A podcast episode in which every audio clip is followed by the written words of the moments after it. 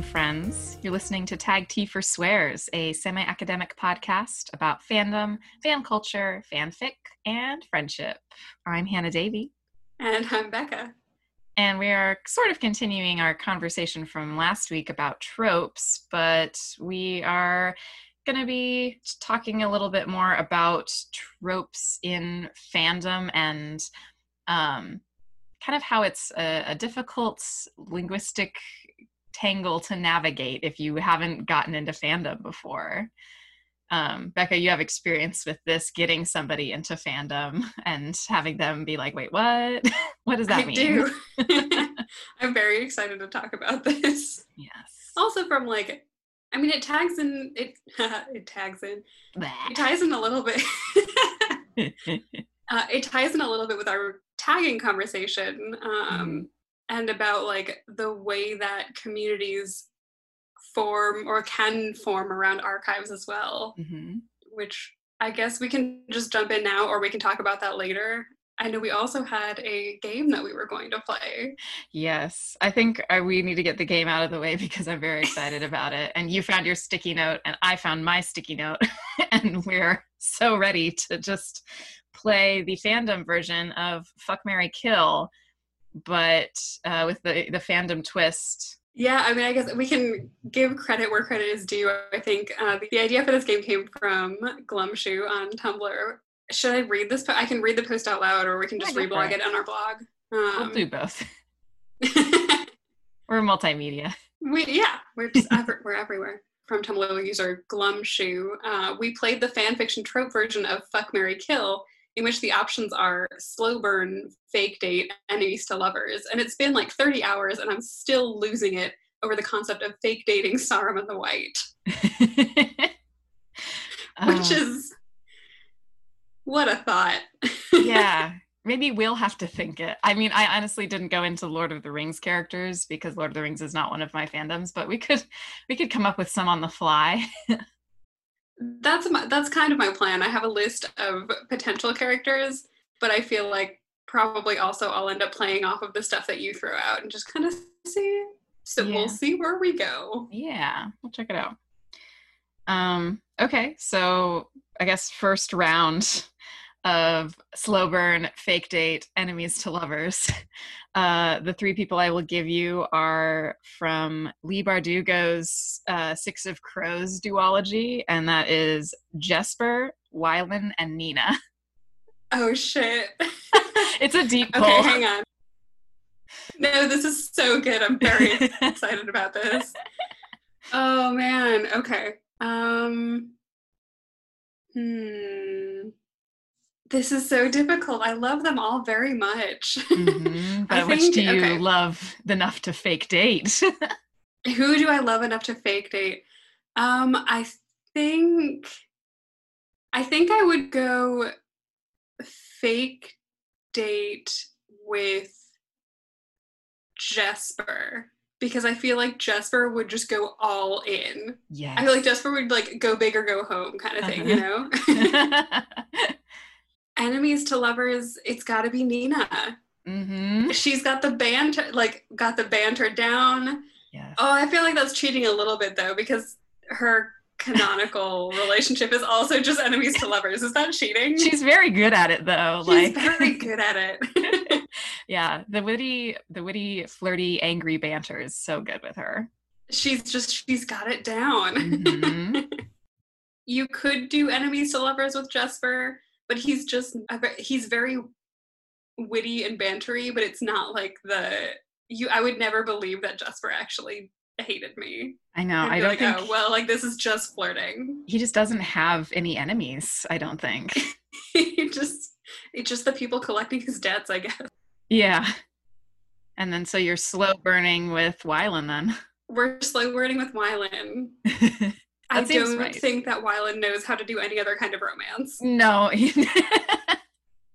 it's about my speed. It's like maybe we'll hold hands eventually. Very good choices, Becca. Give it a year and then oh man. that was a very, very good first Oh, thank you. first round. um, what you got for me?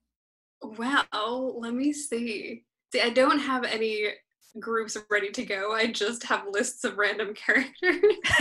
Just throw that out then. um, okay. So if we're sticking with slow burn, enemies to lovers, and fake date, um, we have Steve Rogers, Bucky Barnes, and Peggy Carter. Oh, all right. I love it. I had some MCU as well, but it's different. Damn. Um I mean, I'd really want a slow burn with Peggy. Like I want that to be endgame. I really I'm just really intrigued by the concept of enemies to lovers with Steve Rogers. Uh, I just I want to know what being enemies with him would be like. I I, I, I just feel like he'd be really affronted all the time, like kind of an offended cat around me, like he wouldn't know how to handle it. And I kind of like that image. You're absolutely right. Yeah. I mean, enemies to lovers with Bucky would just be a fucking bloodbath, and I don't want that. I'd fake dating. yeah, date that would be terrifying. I want him. I want some domesticity with him. also, the concept of fake dating Bucky Barnes is also very funny to me. yes. I also because I definitely believe we probably have about the same dating experience, which is almost none. I mean, admittedly, he takes a lot of girls dancing and everything, but That's you know, true. I, I'm like, we could go dancing, that's fine. But also, I'm gonna like take us on weird hikes, and Mhm. we're gonna watch a lot of Netflix. And Yeah. uh, he'd be like, I don't know how to handle this. I mean, he's also so he's got like the kind of you know super spy thing going on, so I feel like he'd be very very good at it. yes, Like yes, Chaboy can keep a secret. yeah. And we would definitely have that weird tension of like, are we actually dating, or is this still Mhm. fake? Is this still a lie? Yep, yep. And you get that like extra layer of like questioning too, because it's like, oh well, he's just super good at you know putting on different faces and stuff. So is this just another? Is Mm, this just another act that he's playing? another persona? Yes. Mhm, mhm. Yeah. But that is that is my choice. and I want this weird self-insert AU now.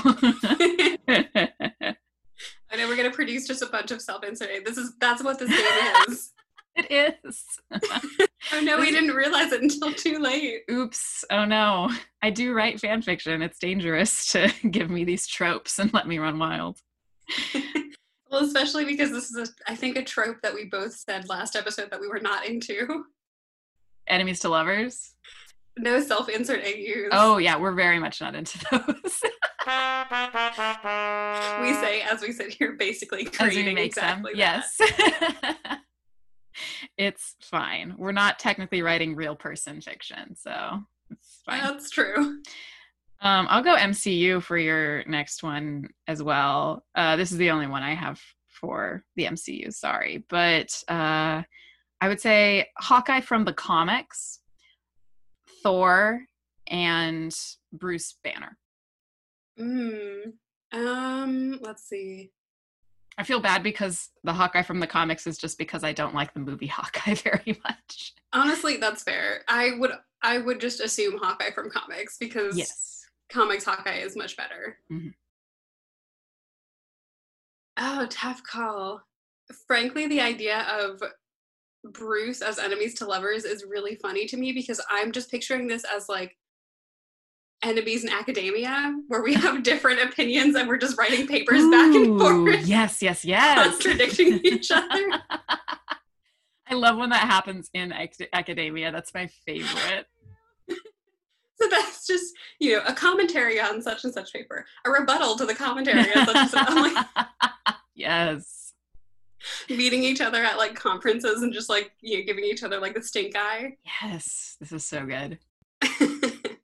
um, and then the idea of fake dating Thor is also Yeah. very funny to me.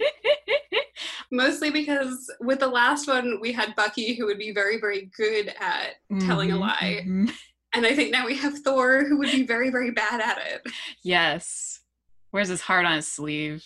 Yeah, he would he just it would be so it would not go well, but it would be very, very funny. Yes. That I think would be my my choice for fake dating, um, which leaves Hawkeye for slow burn, which I I feel like would also be good for him. yeah. Take your time. Yeah. I think he needs the extra time to just think things through a little bit. And we can talk a lot of stuff out. Like it'll be all right. Yeah. Can learn some ASL to communicate with him. he doesn't feel like I putting would his hearing love aids in. that. Yeah. Good choices. oh, thank you. Yeah. all right, let me see what else I have for you. so this is something that I know very, very little about, which is why I'm excited to hear what you have to say. Mhm. um slow burn enemies to lovers fake dating for what my perspective of the three main witcher characters are. Just oh, to say- we have whatever the witcher's name is the bard and the kick-ass woman that shows up sometimes in gift sets that nobody talks enough about. Okay, so uh, Becca has not seen The Witcher and uh, tells me a lot about what she thinks is happening in The Witcher, which I've saved screenshots of because they're my favorite. And so the names of these characters are Geralt of Rivia. Yes, Jaskier. Geralt Geralt. it's not yeah. Gerald it's not Gerald. Well, oh no. Now I'm worried. I have it like GIF and GIF. I mean I have I've never It's heard it spoken out loud Yeah, it's I just- have seen it written down and I assumed it was Gerald oh I hate that Sorry. Gerald Geralt.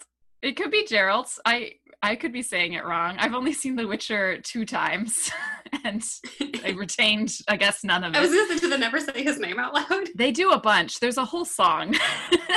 Wait, his name is in the song? I thought it was Yeah. just The Witcher. Geralt of they say Rivia. Geralt? Yeah. I'm pretty sure. No, I believe you. I just I don't have any context for this. I knew that there was a song and that it was about The Witcher, but I just assumed it was about a general Witcher. I didn't I know mean- it was about him specifically. I could tell you what Witchers are, but that's not the point of not knowing Please what do Witcher is. Yeah, yeah. What, we don't need I to tell don't want to know. No. And the last, the, the woman who doesn't get enough recognition is Yennefer. Yeah, that name sounds familiar. yes. Yennefer with a Y. Mm-hmm. All right. These are disaster people. Uh, I do want to put that one out there. Uh-huh. Oh gosh, I, I always start with enemies to lovers because uh, it's it's one that makes me uncomfortable to be a participant in. Um, Uh-huh. I don't like having enemies, and usually, if someone makes me uncomfortable, I avoid them for the rest of our natural lives. Yep. Um, Not so- your unnatural lifestyle.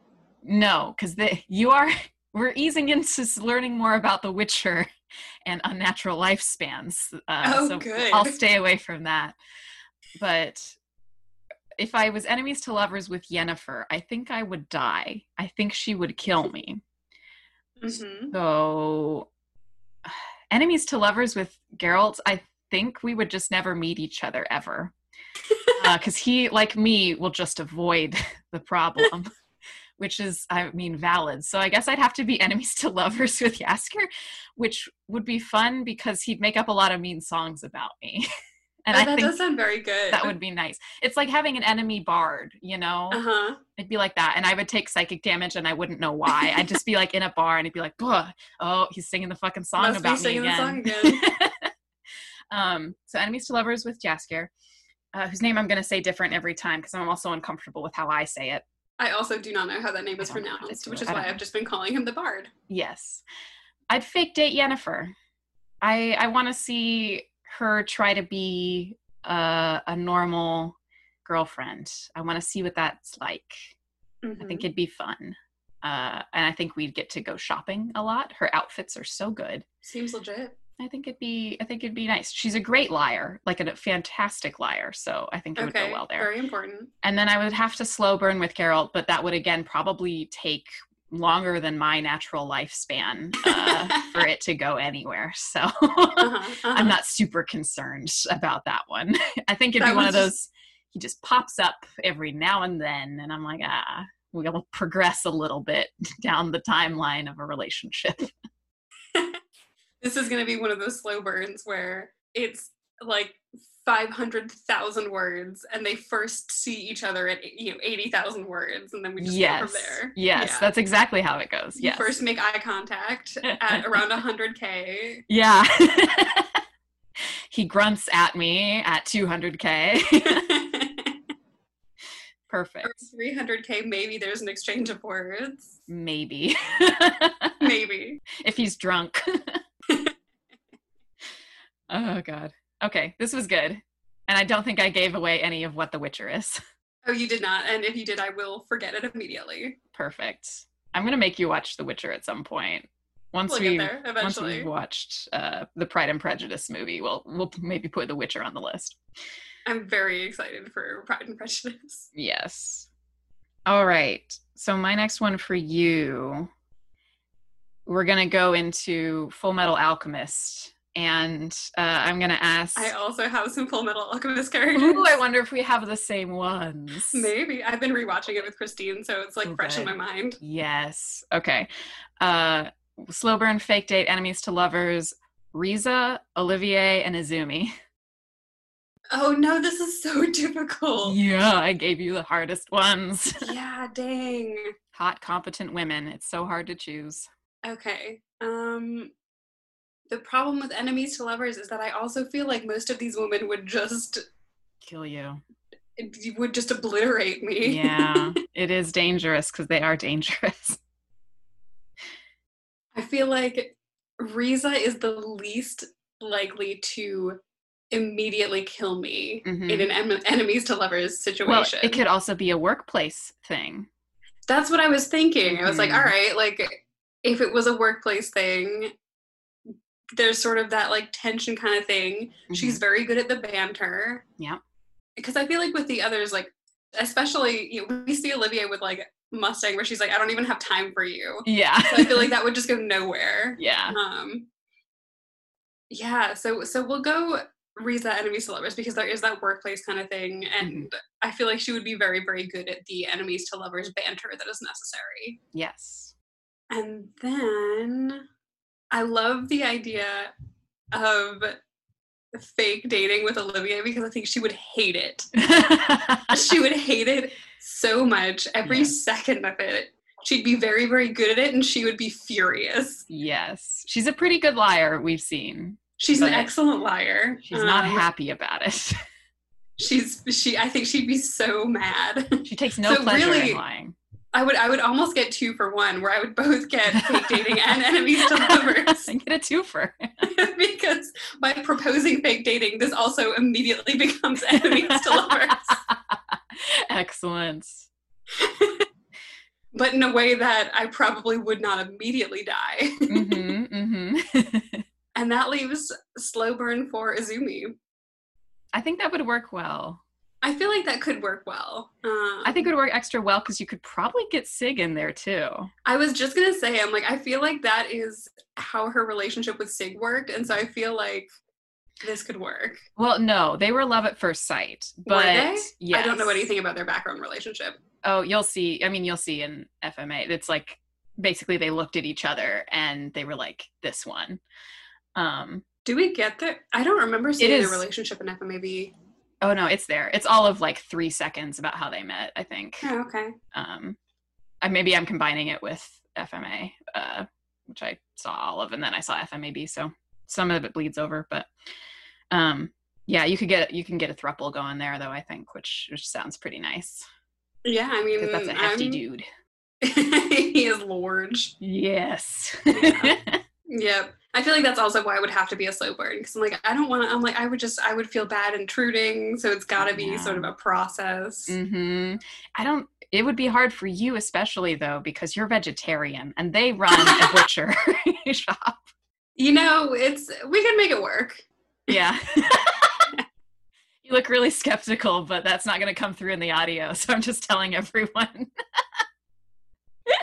I mean, you know, I my family is mostly not vegetarian, and we, Mm. yeah, I'll just make my own food. It's fine. Oh, it's cool. You'll just be surrounded by pork products and like be- hanging slabs of beef and one gigantic living slab of beef that is Sig.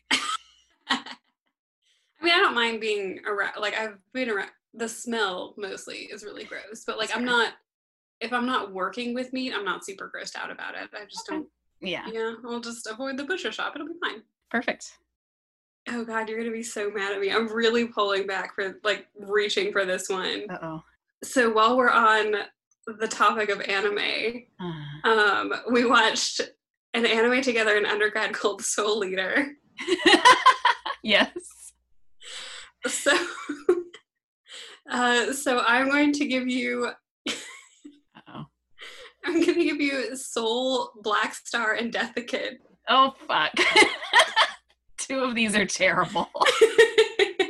I thought about Black Star, Death the Kid, and Crona, and then I was, God, I figured I would give you at least at least one like, person I could have a conversation with. either that or what was the dad's name? I don't wanna- red hair. No, I don't want to talk about that cheating piece of shit. I mean, the the fast one here, I'd slow burn with Soul. I think we both need some time, but I can have a conversation with that dude. We can talk about music. We can talk about Mhm. owning raspberry colored pants, which was like a life goal for me for so long because of him. And now It's I a own them. color. Yes. Perfect. Yes. So that one's out of the way. Um I want to enemies to lovers with Death the Kid. Uh-huh. I do. I think it would be fucking hilarious. He wears a suit and he's so polite and I'm like just a dirty nasty person and um I think that would go very well and I think I would ruin a lot of symmetrical things just to piss him off and that would be Mhm. fun for me. I feel like he would be very, very good at making him very angry. Yes. I feel like he would be less good at making you very angry. Yeah, so I'm the enemy in this situation, and I like that. I get to be the scarier one in this, and that, you just you're the antagonist. yes, Yep. Mhm. I enjoy that. And so that leaves fake dating Black Star, and I'm gonna have to invest in like a lot of earplugs for that one because that's gonna suck. Oh god. and I feel like I'm fake dating him to get close to Tsubaki, actually. So Honestly fair. yeah, but you know, I'll I'll be nice to the kid, but like, oh god. You're fake dating and it's actually just fake dating. there is no further progression here. No, the fake dating is I'm lying to him so I can get close to his weapon. yeah, I think that would go well. mhm, mhm. I believe in you. Um, so I have just a whole bunch of Pacific Rim themed ones, and I will give you the option. There are three categories that I broke these down into of Pacific Rim characters. You can pick. Do you want to be uh to be paired up with nerds, jocks, or daddies? um I'm trying to decide between nerds or jocks. Yeah. I can't decide which one would be funnier. The other question is which one do I remember better? Because I will admit I don't remember very much from I like I remember very, very broad strokes from Pacific Rim, Hmm. but not very many details. This is abysmal to me, a person who has watched that movie literally 30 times. I know, I know, I'm sorry. I think It's I've okay. seen it maybe twice. I used it to go to sleep on several occasions, and I would wake up during the battle scenes because I had it timed so well to my circadian rhythms. Like, Oh man, I see. I feel like you would be much better at analyzing this. I like you can send send them to me, and then I will make you choose between the three, and you can analyze them because I don't think that I would do as good a job as you would. I know, you don't have to. I mean, it's it's fine. Um, I mean, I think I think you'll do nerds better than jocks. Okay. To, All some of the hit me up jocks are the fairly generic. So the nerds Mhm. are uh, Tendo Choi, Hermann Gottlieb, and Newton Geiszler. Who was the first one? Choi. Tendo Choi. I do not remember. who that is. He is the communications officer. He wears suspenders and he has a 1950s aesthetic going on. Mhm. Oh gosh. I'm sorry. Clifton Collins Jr. plays him, and I care very much about Clifton Collins Jr. after that movie. I don't know who that. It's an actor. I'm I'm looking him up Yeah. now. Oh, I vaguely remember. I remember his face and his hair. That's good. They're good. Uh, Both good. The other two is the math nerd and, then- the biologist, who is Charlie Day. I say, I'm like, I remember Charlie Day and uh, Cheekbones. Yes, Burn Gorman, Um, Burn Gorman. who I had a disgustingly huge crush on for many years. After I remember result of this sending you like I was watching he was in some show that I was watching and I would send you Snapchats, but now I don't remember Redcoats or something. He was in uh, one of those. he was in he was in Game of something. Thrones.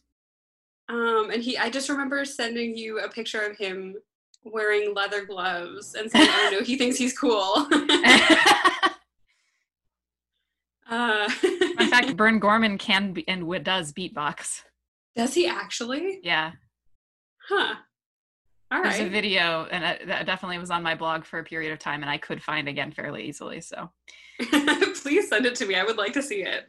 yes, Um, you got a communications officer, you've got a math nerd, and you've got a biologist, a xenobiologist, even. um, okay. I hmm. I vaguely remember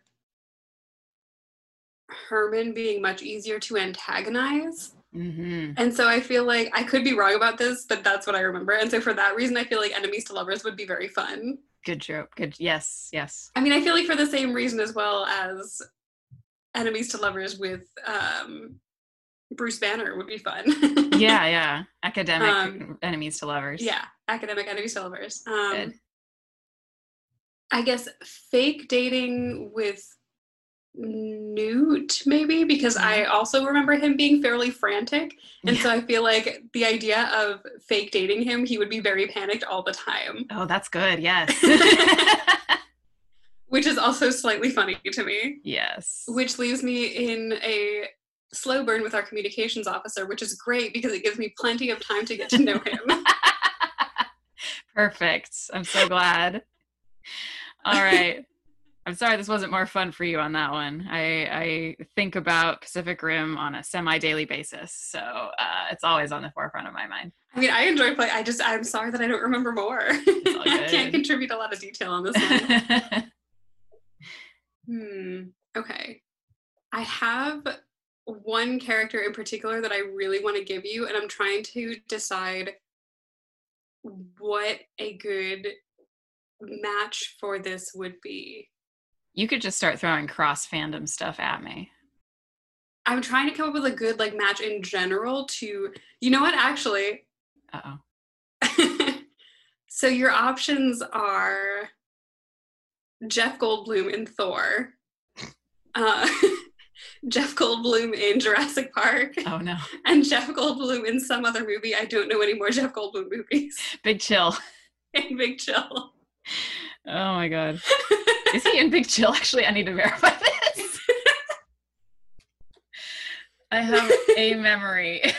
Just verifying. Yep, we're good. Okay. Oh Jesus. I gave you a big chill, and it's like not a good movie for this. oh, is there a better movie for it? I don't know Wasn't he other- in some other? The Fly. I haven't seen The Fly. I don't know. That's a horror movie. Okay. He- on. Um, His face gets crossed with a fly. I dislike that very much. I have a stamp that says monster fucker, so it's not off the table for me. But Oh, he was in Independence Day. I didn't see Independence Day. Okay. I don't know if I've seen Independence Day. I think I've seen part of Independence Day. Yeah. He was in the Grand Budapest Hotel, which I have not seen. Mm, I didn't like that movie very much. Okay. I'm seeing if any of these options are better. Just keep throwing them out. He was in Cats and Dogs. D- don't know that one. I guess the problem is that I have not seen any of these movies, and so I don't know Ah. which ones other people are likely to have seen. hmm Uh, he was in Mortdecai. I don't know that. I don't know that either. I don't know any of these. Or just actual Jeff Goldblum. I don't want to do real person fiction though. Okay, we'll stick with Big Chill because I have Stick seen Big Big, Chill. Chill. Mhm. Okay, even though I barely remember that one. Okay. Oh man. I mean, fake dating the Grandmaster is just perfect. Like that's ideal. I don't know. I think that would be a lot of fun. I feel like that would really be very There'd fun. be a lot of showmanship. oh, absolutely. Yeah. It would be enti- entirely over the top. I Mhm. feel like it would be very, very difficult to know when you've crossed the line from fake dating to real dating. Yes, or if we, we have in fact become enemies, even. I don't think I would know. but I think it would still be very thrilling. Yep. Mm-hmm. Mm-hmm. It would be an experience. There'd be a lot of just like fireworks and explosions and cool Uh-huh. outfits and uh, giggling. Uh, and I think it'd be fun to entertain an alien. Like, I think a lot of the things that I do would just entertain an alien and I wouldn't have to work very hard. That's fair. Yeah. Isn't that like his thing too, where it's like he has to just Stay entertained or stay else he dies. or he yeah. dies? Yeah. so I, I could Which by provide some. extension, yeah, means that you would also never be bored. Exactly. Yes. I think it'd be good. I think it'd be a little bit on par with like uh dating a D&D elf where like they've done it all and they're still like searching for something more. So you're like, let's Uh-huh. find the joy in the weirder stuff and that could be like entertaining. For sure. Yeah. Very strange foods probably. I think there'd be oh, a, Almost certainly. a fun cooking chapter in our our fanfic. I cannot picture the Grandmaster actually knowing how to cook a thing. That maybe would be the the extent of the chapter is me teaching him how to cook a thing. Teaching him how to cook a single thing. Yes, I'd kind of like that. Yeah, and I feel like the thing that he would have in mind would be some sort of weird alien thing. So you would definitely have to just go around trying to find exactly the right ingredients. Yeah. That'd be a fun little adventure. Yeah. I like that a lot. So this almost also turns into a slow burn. I guess so. I mean, we have a lot of time. We have a lot of his time. I don't know. I, I mean, I again have a finite human life. That's fair. I'm getting a lot of like semi-immortal characters. yeah, I guess that's true. I guess I could enemies to lovers with Jeff Goldblum from The Big Chill because I don't remember him very much.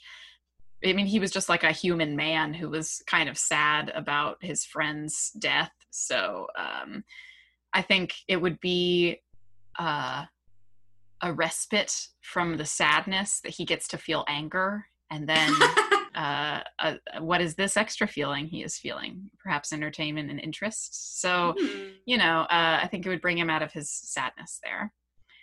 And then I guess that's a slow burn with Jeff Goldblum from Jurassic Park, which I like.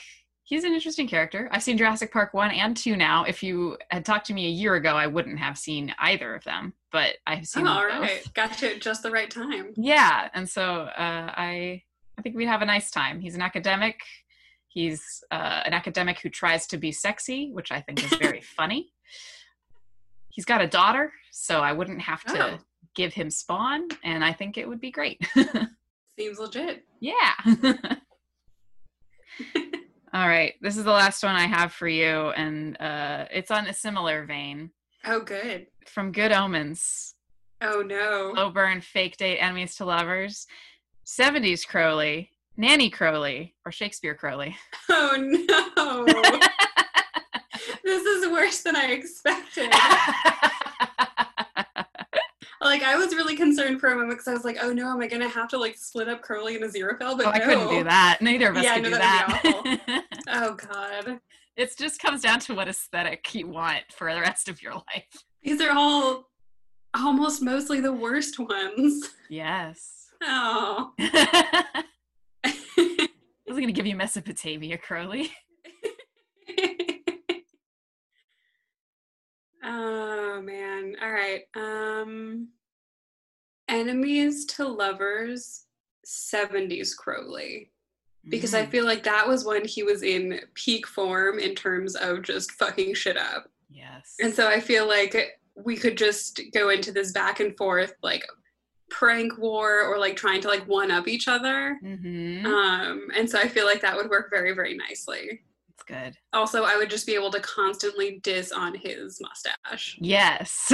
Mock Because that mustache. Very, very bad. yes. And so I could just, And that is the time period where he says wahoo unironically. So yep, sure is. So there's just, there's a lot, there's a lot of banter potential there. There's a lot of uh, enemies potential there. good. yes. Fully agree. then, hmm, I think I I think I would do fake dating for Shakespeare Crowley. Mm-hmm. Just because I feel like Shakespeare Crowley was sort of in that like in between where it's like he was super cranky all the time, but also was doing kind things all of the time. And so mm-hmm. I feel like mm-hmm. that is kind of the sweet spot for fake dating. Yeah. like he helps you get out of an arranged marriage or something. Yeah, exactly. Where it's like you're doing nice things for each other, but a little bit grumpy about it too. That's good. So love that. Which means slow burn Nanny Crowley. Mm-hmm. Which I don't really know how I feel about. mm-hmm. Um but I guess uh slow burn with Nanny Crowley, I guess a lot of I feel like she she seems like she has many secrets and I would like to know what they are. That's fair. Yeah. She's a an enigma. A yeah. woman. Yeah, exactly. So slow burn gives us yeah a little more time to figure stuff out. Okay. Sounds good. okay, now I gotta figure out a good one to give you for the last one. I feel like I don't have anything that's gonna be as good as that.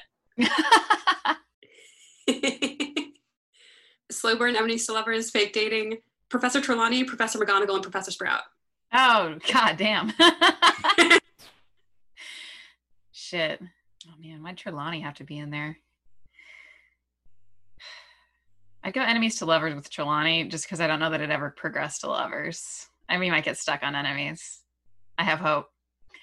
And then I, I would fake date Professor Sprout I guess because I really just want to slow burn with McGonagall. I was gonna say, I'm like, you just want to slow burn with McGonagall. I just want to slow burn with McGonagall. I was like, Professor Sprout seems perfectly lovely. Like, uh, I find her adorable, and plants are great.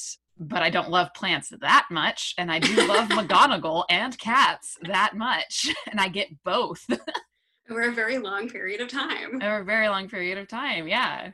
And McGonagall is a party girl.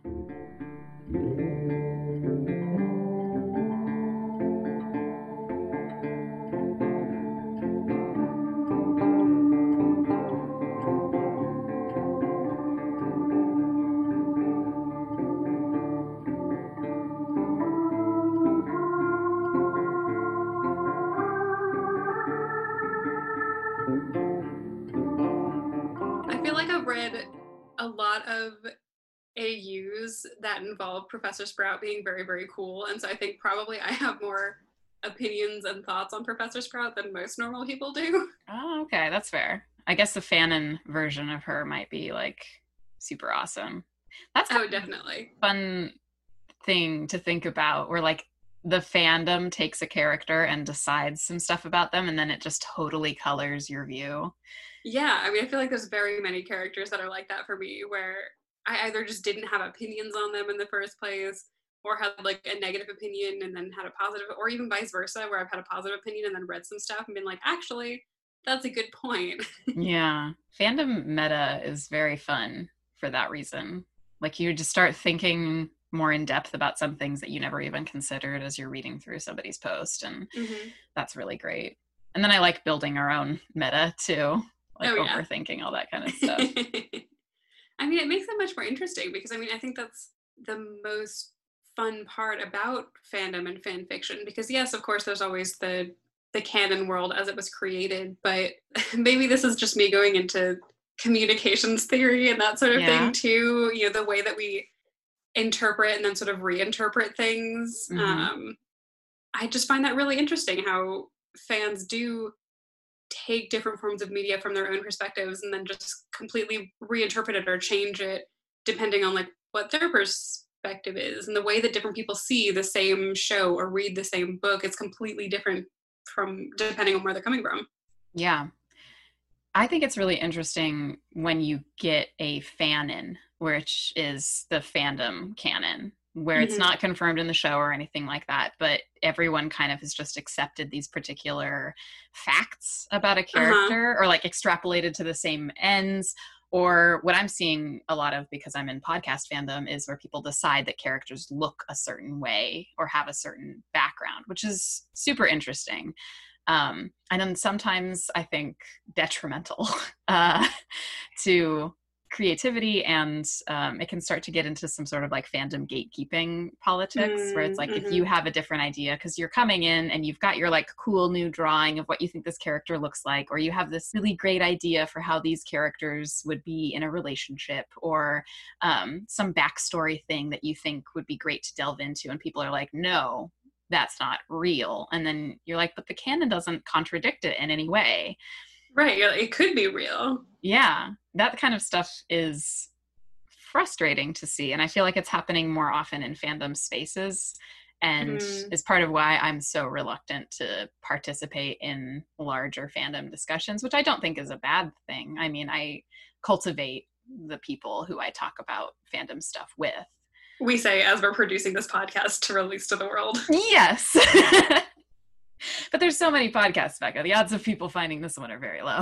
That's fair. Which I'm relying on because I never want to be famous on the internet. Yep. so frightened of that. Sounds very bad.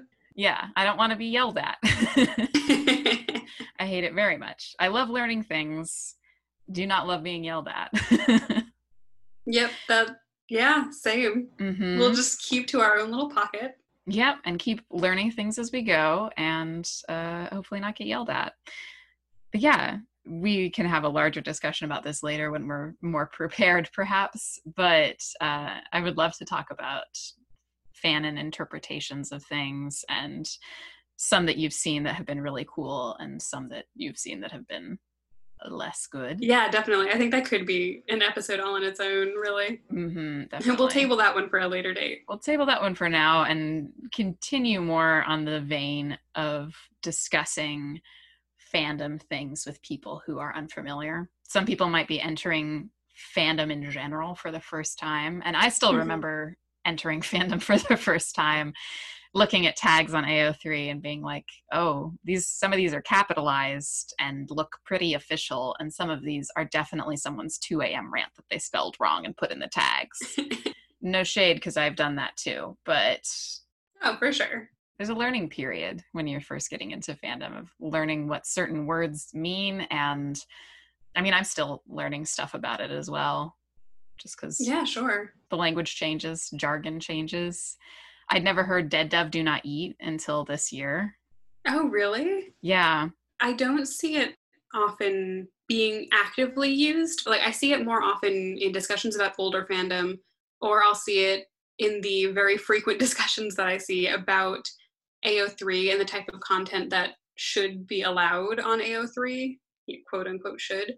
Yeah. Um, and about like the importance of tagging and that sort of thing mm-hmm. um, mm-hmm. and the importance of reading the tags and knowing what you are or are not comfortable with that sort of thing yeah i feel like uh, if there was someone spying on my computer camera uh, watching me scroll through fan fiction to the wee hours of the morning they would definitely hear me mutter to myself sometimes oh no uh-huh. and, uh, no thank you as i'm scrolling through like just face just goes on a journey yeah and like I, the joy is when you are stopped at the gate even uh-huh. by some of the tags and you're like no thank you i yep. cannot partake of this particular kink or a scenario or idea that you have and that is signaled to me by something like dead dove do not eat where it's like another just reminder please i'm promising you check the tags i wrote this and i think it's fucked up but I wanted to make it. So heads up. Don't yell at me. Yeah.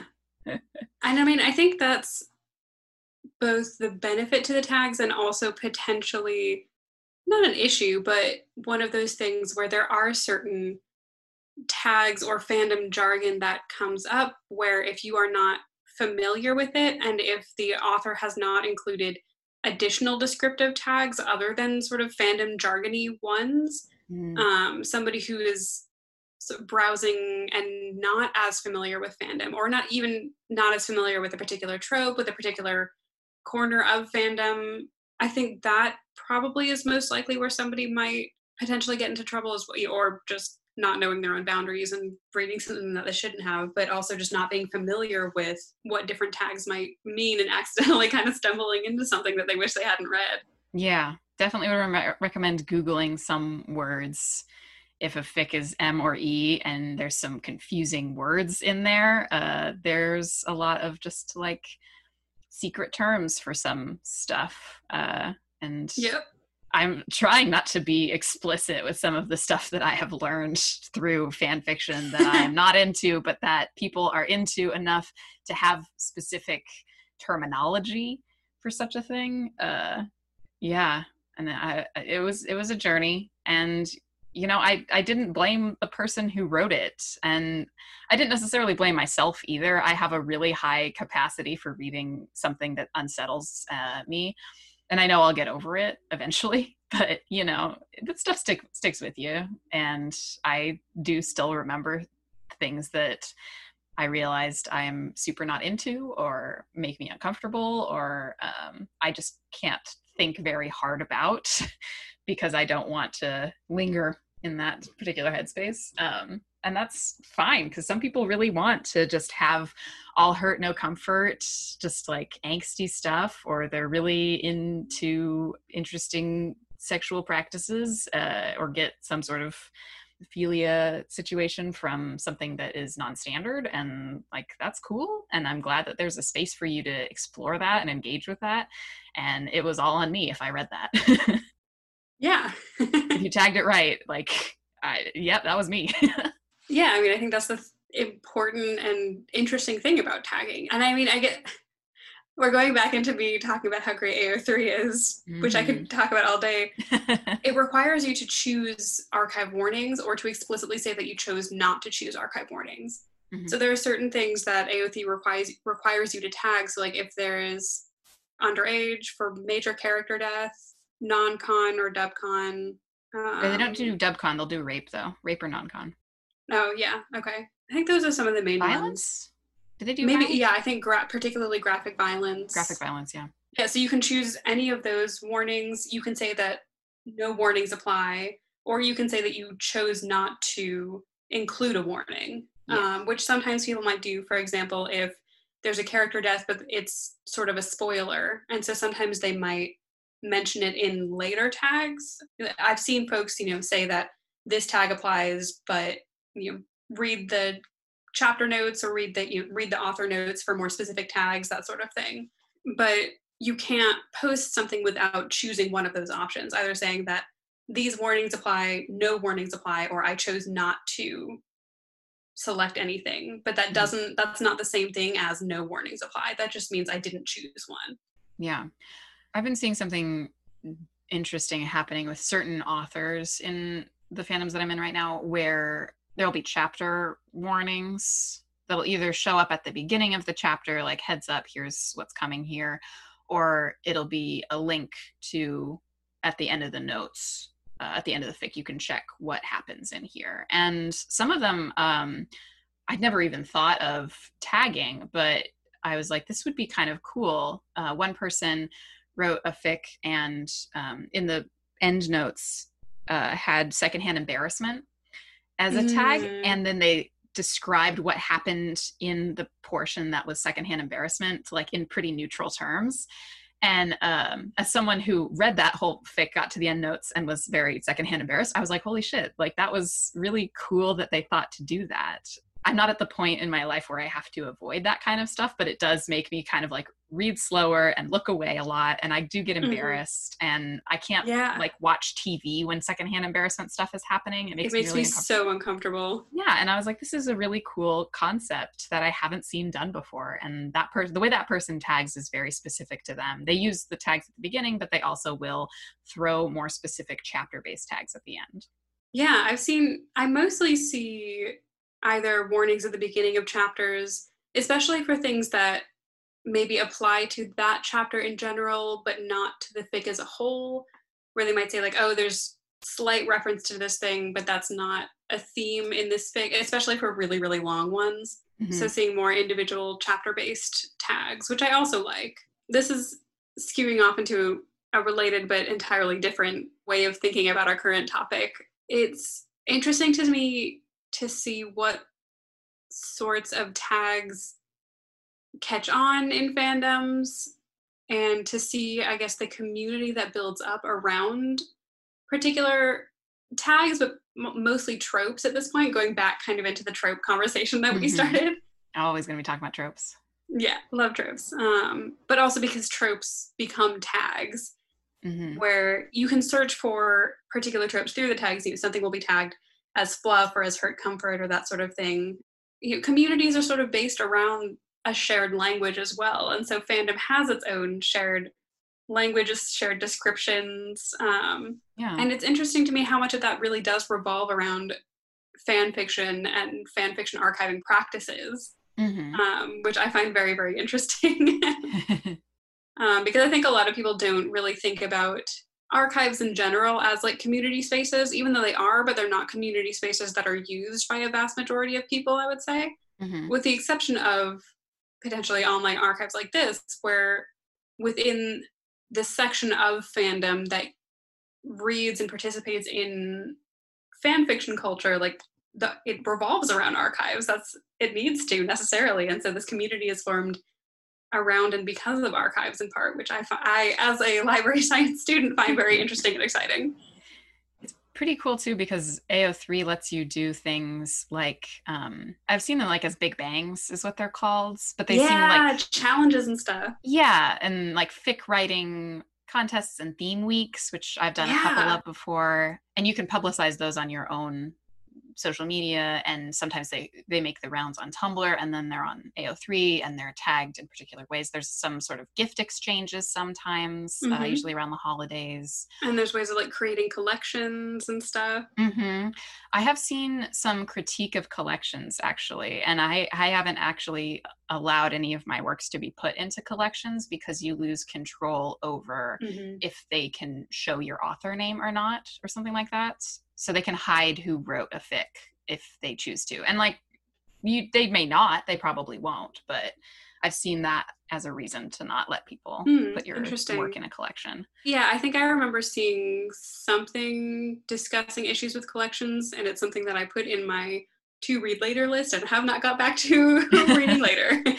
I did too, and then someone asked to put one of my fics in a collection, and a couple Oh. of them actually were slated to do that, and I just never responded because I'm a very passive, quiet person, um, and I assume it went away. I feel like people can tag stuff that so I I don't um, use my AO3 to its full extent because I'm just at the point now where I'm not totally embarrassed about having one, and I don't think I've ever left a kudos as my username. I've always Oh, left it really? anonymously. Yeah. Like I just never stayed logged in. I'll log in to post a fic and then I'll immediately log back out again. And I'm starting to stay more logged in now because I'm updating more frequently. But I, I was just sort of poking around in there and it looks like people can, you know, bookmark fic and have their bookmark collections and also include tags on that for themselves mm-hmm. and leave little comments about it as well.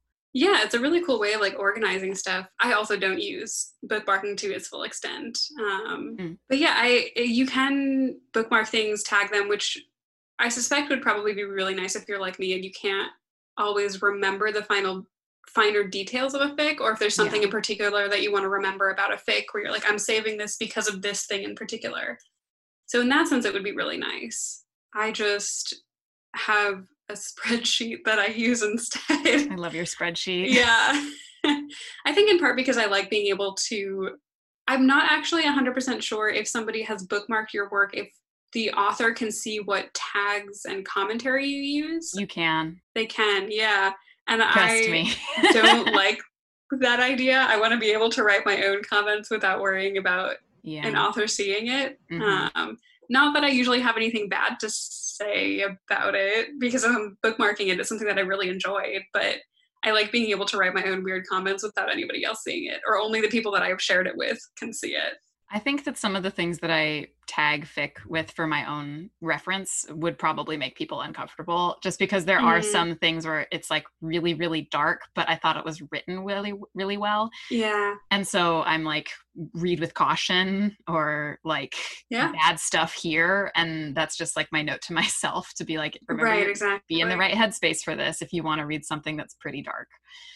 And that, I think that would be kind of rude to find. And I've done that actually Yeah. on Tumblr. Um, I think I tagged something once and somebody reached out and they were like, why did you tag this particular oh. thing this way? And I, that was really surprising for me.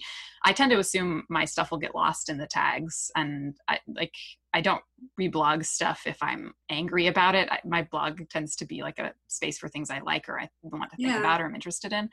But I think it was something like, I don't know, like the tag just could be taken uh, in a meaner way than I intended, like language wise. It was one of those like, holy shit, this is fucking crazy or something like that. And maybe the person was uncomfortable with that language being used about their art and i was like okay i i need to be a little more cautious huh. and at least put a tag in there that indicates that i found it right you know appealing enough to reblog or it made me think or something like that like yeah move it into positive territory not just neutral to bad yeah, that's something that I hadn't really thought of very much.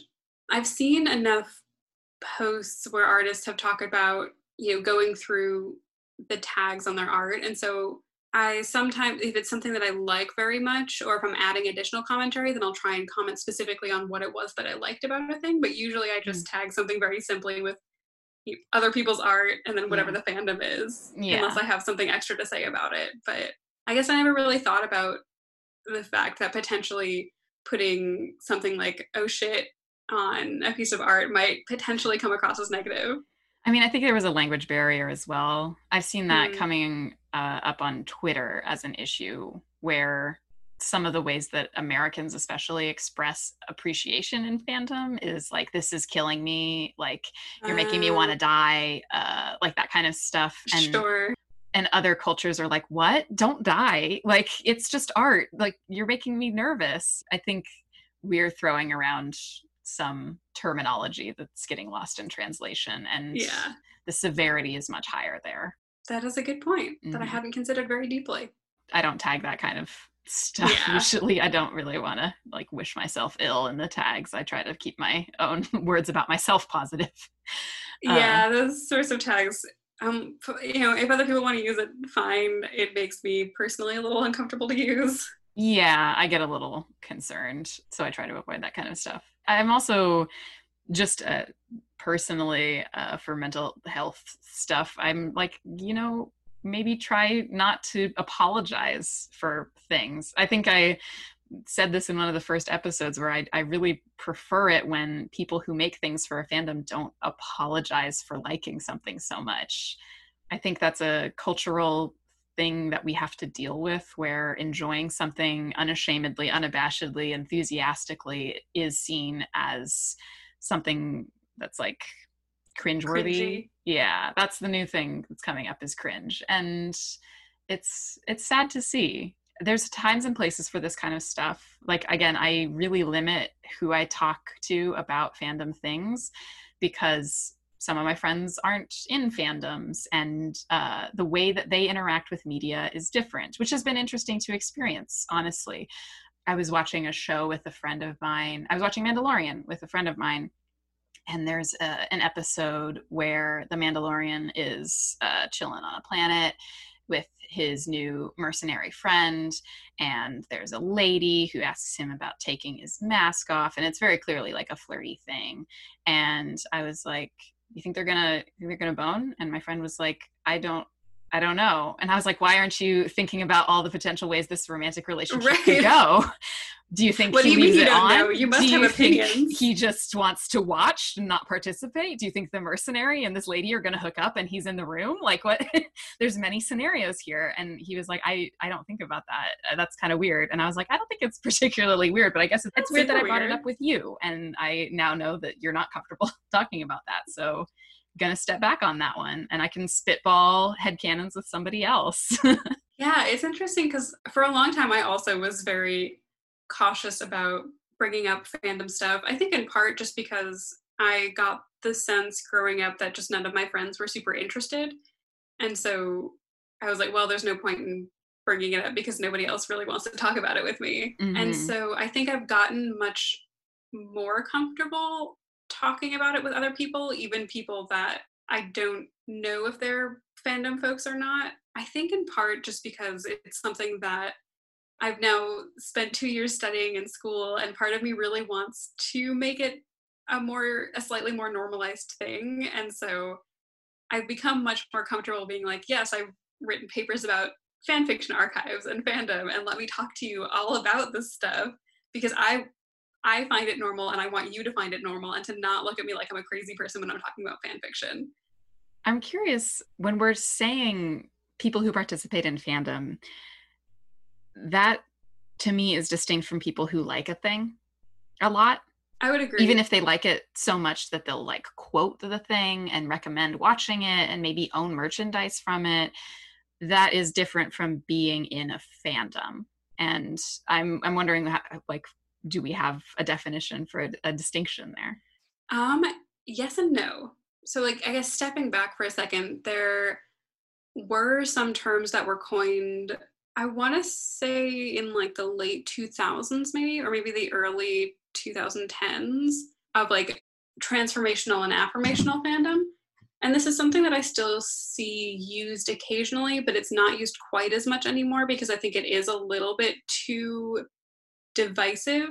But the general idea behind that was that you would have affirmational fans who tended more to stick to canon stuff, and their way of engaging in fandom was by memorizing and by learning what the canon was. So that would be quoting things, that would be buying official merchandise, that would be studying up on trivia. So the idea is sort of, you know, who knows the most about this fandom. And the more you know, the bigger a fan or the more legitimate a fan you are, you know?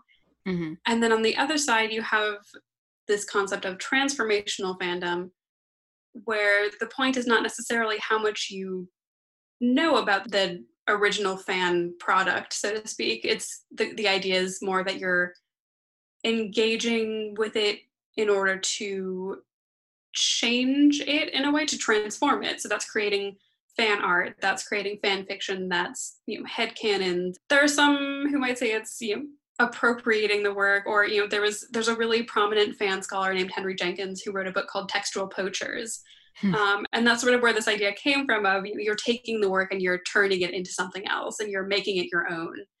Uh, you, you're you're poaching it and you're taking the original text and doing whatever you want. Mm-hmm. So there is sort of that division. It's fandom, I think, tends to be more of like a Venn diagram. I would say it also depends on how someone might self identify as a fan or not as a fan. Mm-hmm. I think last year I was responsible for leading a class on fandom. Mm-hmm. And so this was a class where we had spent a lot of time, you know, we had spent an entire class talking about K pop, and everyone was talking about how much they loved it, or talking about various shows, that sort of thing. And it was, you know, a room full of media scholars who presumably consume a lot of media and are very interested mm-hmm. in it. And so I went into this class, and at some point towards the beginning, asked folks to provide examples of like you know, what they were fans of or to like raise your hand if you're like consider yourself a fan of something. And nobody raised their hand. Nobody provided anything which was very very weird to me. And i was really surprised by it um, because i'm like hmm. we just spent all this time talking about k-pop and none of you would say that you're fans of k-pop hmm. and so i think self-identifying as a fan is also a really large part of it you know choosing to participate in fandom and actively seeing yourself as being a fan of something. I mean, it is a community at that point. When you're self identifying as a fan of something, it tends to mean that you are going to be a part of that community to whatever degree you're comfortable. I mean, I wade in the shallows for sure. Yeah. Like my toes are wet and that's about it. But I still think about uh, media in a very particular way that I recognize is a category of fandom. It's fun to kind of just play in the space yeah. and I get sucked into things and really obsessed with them and it's fun to talk about and think about and read and consume and I think about a time before I knew about fan fiction and I had to just live in the space that I made up or the space that was the original work that I loved so much and that's a very interesting time to think about because I, I feel like I still loved things just as deeply as I do now, but it was so much more internal. And it's been really nice with fandom and seeing fandom, even if I'm totally just like a voyeur for it and don't comment much and kind of just hoard things that I think are cool in a little folder that is called shit that makes me smile on my computer. That's about as far as I'm willing to go with it. But it's so lovely to just have that option available as a fan to know where to find the things that I want to find and know that there are people out there producing what I want to find as well. yeah, I mean, I love the idea of fandom as a community because, yeah, I was the same where I mostly participated in fandom on my own growing up and didn't, I think, really realized what else was available to me for a very, very long time. Mm-hmm. And now it's hard really to imagine participating in a fandom again in isolation just because I enjoy it so much more when I can engage with others, whether that's talking in person with you know friends of mine about something or even just reblogging content or reading fan fiction and leaving leaving a comment or something you know being able to know at least that there are other people out there who enjoy the same thing that I'm enjoying and who are invested in it to such an extent that they're also willing to create content, which I'm not particularly inclined in that direction just because I don't have any strong talent or motivation to create like art or very much fan fiction, but I love being able to consume it. Yeah it makes me appreciate the original work in different ways. Yeah, that definitely. fandom meta is so much fun to look at, where people have looked at maybe the entire arc of a work, depending on how long it is, and they've thought about certain pieces in it and how they contributed to later bits and developed characters and plot lines and led you towards the inevitable end of the story and then sometimes they're like but that doesn't make any sense so i'll write a different ending uh, or something oh, like yeah. that and that's totally cool too but just thinking about the, the process of breaking down a work is something that I had to do for my undergrad degree uh, in English. And I started to kind of lose the plot towards the end of it, where I didn't care as much about that because I was like, how does this apply to real life? But it's still a lot of fun to do thinking critically about these kind of things and um, reflecting on why certain choices went a certain direction. And it means something because like if you love a work this much it was good and you cared about it. There's something there too about media being good versus bad and problematic versus unproblematic. Mm-hmm. and these are not synonyms. Good and unproblematic are not the same thing by yeah. far. And again, that's a whole different conversation that that's probably will have to happen several times uh, over the course of this podcast, especially if we delve into specific fandoms, because there's really nothing out there that is unproblematic.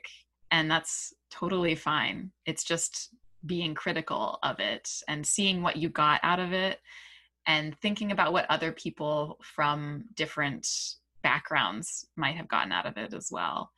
Um, mm-hmm. That's kind of mostly where I really enjoy reading uh, other people's commentary on something is when they come from a different background than me and they got something totally different out of something uh, that we both consumed, but their life experience led them to a different conclusion than me or emphasized a certain point that I totally glossed over and that sort of commentary is so cool to find and i think only exists really in such an accessible way because of the internet. Oh definitely. I mean the internet's done so many things and it's done a lot to change the way that fandom behaves acts is participated in. And i mean there's mm-hmm. a lot to be said there too for the way that online fandom in particular has impacted the way that fans interact with each other and also with content creators. Yes. Which also is an entire other episode. Yes. I'm very excited to talk about parasocial relationships, which is a word I learned recently. sure. I mean, that and also just like the, you know, fans' relationships with celebrities, with content creators. I wrote several papers and gave presentations about the Star Wars fandom and yeah. what happened with The Last Jedi. So there's a lot of different directions that this can go in, both kind of on the more positive side, but also on the more negative side. Mm-hmm. There's a lot that is produced when fandom goes online. it's such a different way of creating, honestly. As somebody who does original work as well as fan fiction, it's a different headspace to be in. And because I've participated in fandom, it's quite stressful to make your own original work because if you're not careful, and I am not a very careful person, uh, you can start getting in your head about how someone else might dissect something. And some of that's very positive. Um, that's a good thing to think about is how someone with a different lived experience than you might interpret something that you've written. And if that is in a negative way that you did not intend, that's something worth rewriting.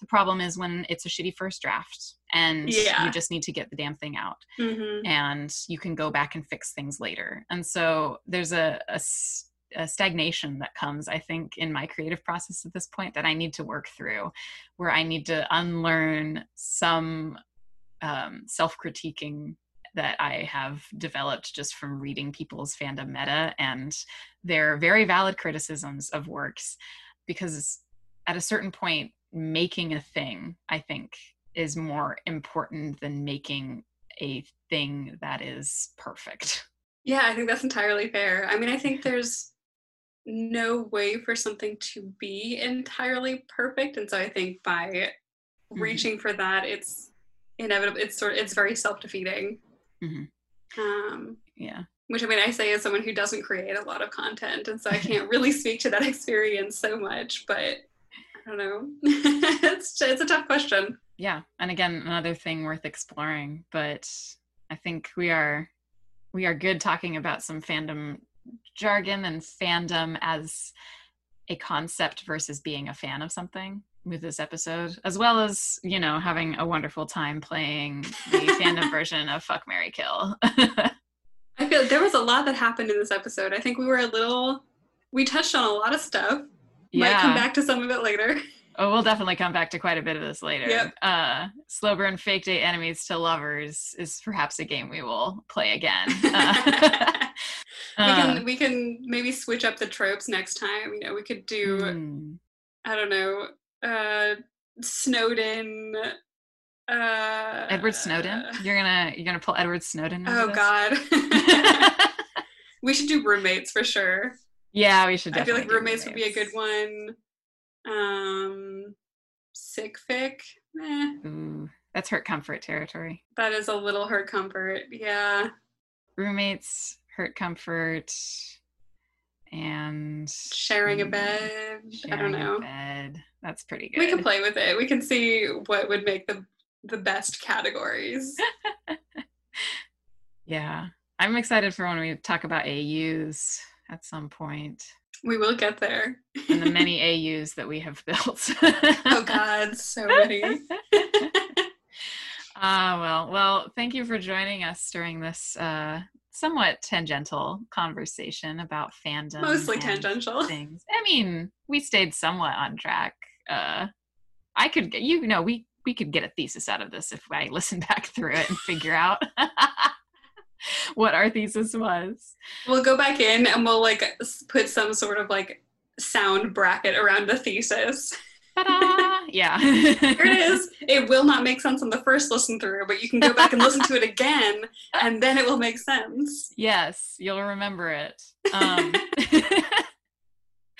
yeah, if you want to engage in some sort of fandom conversation with us, there's no promises, but you could totally email us at tforswears.pod at gmail.com. You can find us on Tumblr at taggedtforswears.tumblr.com. We're on all major podcasting apps. Um, so if you'd, oh God, what's the term? Leave us kudos. You can comment, uh, subscribe. uh, we'd love that and we will see you next time. I was going to say see you next time. Now I don't know what my exit cue is. Uh, catch you later. Like we need to come up with something that is AO3 themed, but I don't know how they do. They don't. There's not really a sign offs. There's not really a sign off. Work in progress. Yeah. I, I really want to. That's not a fun one to no. end on. This has been like chapter three of don't know how many. chapter three of question mark. 8,000 words, slow burn. Oh, Only one bed, major major character death. oh no. I still oh boy, we got a 50-50 chance here. We're on opposite sides of the country. It's going to be a very slow burn. slow burn and slow murder. oh man. Excellent. It's enemies to lovers, but the real question is do we get to the lovers before one of us dies? We're trying to speed run it.